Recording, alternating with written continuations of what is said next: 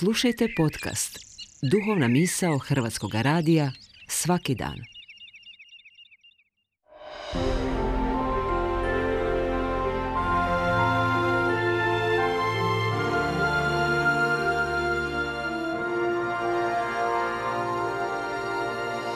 Duhovna misao.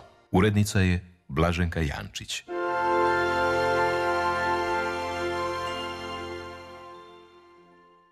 Poštovani slušatelji, govori vam Davor Trbušić. Nedjelja je. Dan gospodnji i dan Euharistijskog zajedništva za nas kršćane. Danas imamo mogućnost doživjeti, okusiti i opipati dvojakost Euharistije, odnosno Euharistiju kao žrtvu i Euharistiju kao gozbu. Zašto je prije svega važno da je Euharistija žrtva? Latinski termin sacrificium, koji je tvoren od riječi sacrum i facere, to jest činiti sveto, govori nam da je već na zemlji moguće ući u područje svetoga, područje neba, dakle ući u odnos s Bogom. S druge pak strane, žrtvena i obredna dimenzija Euharistije je važna jer je i čovjekov život sastavljen od rituala. Obitelji imaju svoje običaje, djeci prenosimo vrijednosti i odgajamo ih u vjeri s pomoću malih, dnevnih rituala. Rituali su i sastavni dio našeg društvenog života.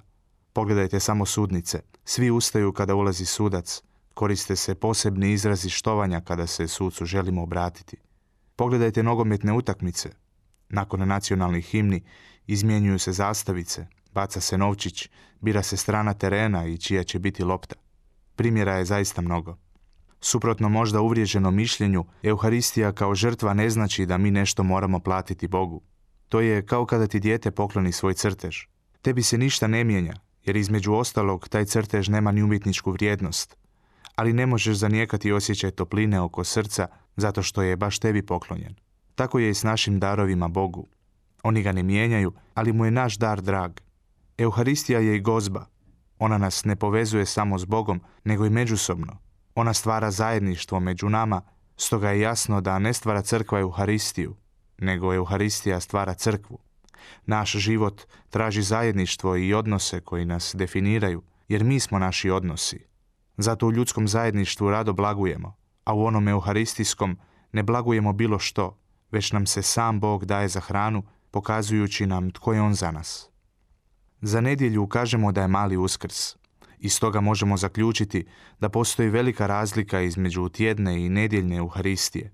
Nije isto ići na svetu misu preko tjedna i nedjeljom. Nije isto s nekom osobom popiti kavu ili sjesti na ručak. Tako je i u našem životu. Nije važno samo učiniti dobre stvari, nego učiniti dobre stvari u pravo vrijeme. Ritam je važan. Kada treba govoriti, kada šutjeti, kada raditi, kada se odmarati, kada moliti. U ritam treba ući, a ne ga slamati da on postane poslušan nama. Sveta misa govori i o tome što je zahvalnost, jer nam otkriva novi odnos s našom povješću i sadašnjošću. Po Euharistiji Bog spašava naše misli, našu glavu, uči nas kako da najteže mukotrpne stvari u životu prepoznamo kao dobre. Jer mi kršćani ne dijelimo situacije u životu na dobre i loše, nego na teške i lake. Sve su situacije dobre i sve ih gospodin može preobraziti i okrenuti na dobro. Na kraju, kako znamo da je baš nedjelja dan gospodnji? To nam otkriva Ivanovo evanđelje u kojem stoji. Nakon osam dana bijahu Isusovi učenici opet unutra, a s njima i Toma. Vrata bijahu zatvorena, a Isus dođe, stade u sredinu i reče, mir vama. Dakle, nakon osam dana Isus se ukazuje Tomi. Upravo je u tom osmom danu vrhunac tjedna, dan u kojem se čini nešto izvanredno, dan u kojem činimo skok izvan vremena, skok u uskrsnuće. Blagoslovljena vam ova nedjelja.